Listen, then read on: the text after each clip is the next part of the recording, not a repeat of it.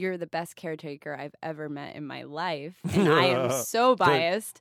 I've seen you fly out to California, come back to Houston, go down to Florida, then you're off in China. Then I call you and you're like, actually, I'm in Cuba. And that was all work and Big Sid, Bryn and me. Big Sid, your dad. maybe I'm have some sense of duty in me, like as a person, to feel that I have this obligation.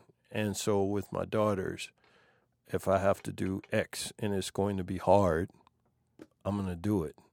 And if my dad is needs help as he does and he's struggling or my mother or my brother, it's not even a question. Like I don't even as you know, I don't even think about it. Yeah, that's not normal. Yeah, and I don't know that's not normal. I It's know, just 'cause you're not normal.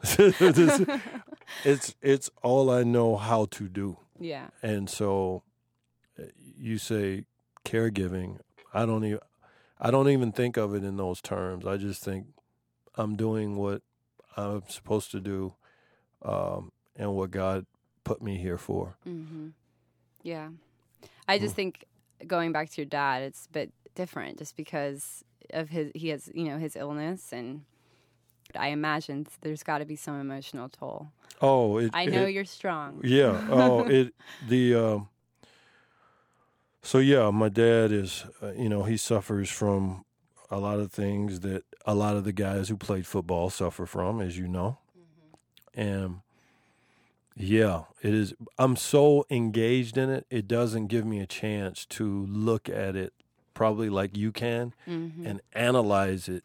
This doctor once told me sometimes things are happening at a subconscious level you aren't even aware of. And I know that happens with my dad. Yeah. I'm just fighting with him, if you will, to be that strong pole post to lean on mm-hmm. because I know it's it's a daily grind for him. Yeah. You know, he gets up fighting every day, and I feel like I'm fighting with him Yeah. in terms of loving him and supporting him and handling the things that need to be handled in his life. But it ain't a baby's game, and it ain't it, it ain't easy. Yeah. Not- as you know. and I know how close you are to your dad. Yeah, and I also feel this global responsibility.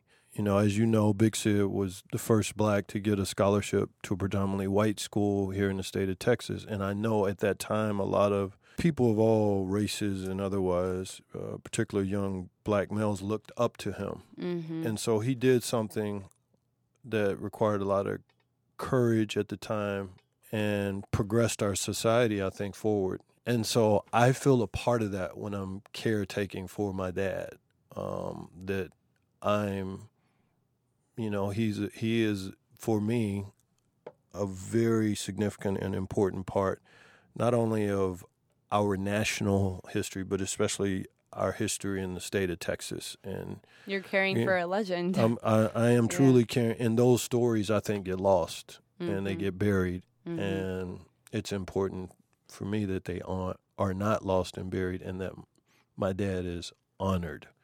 And so, and that's one I'll have to fight to not get emotional about yeah. because, meaning I'll have to fight internally to don't cry, don't cry because Because you're Yeah. so strong. well, not because I'm so strong, just because I, if you know, I told you I don't do things halfway. So if I cry, I'm a, I'm a cry all the way. Cry, Right. Know? and then we'll just have to put these Yeah, mics away exactly. and leave.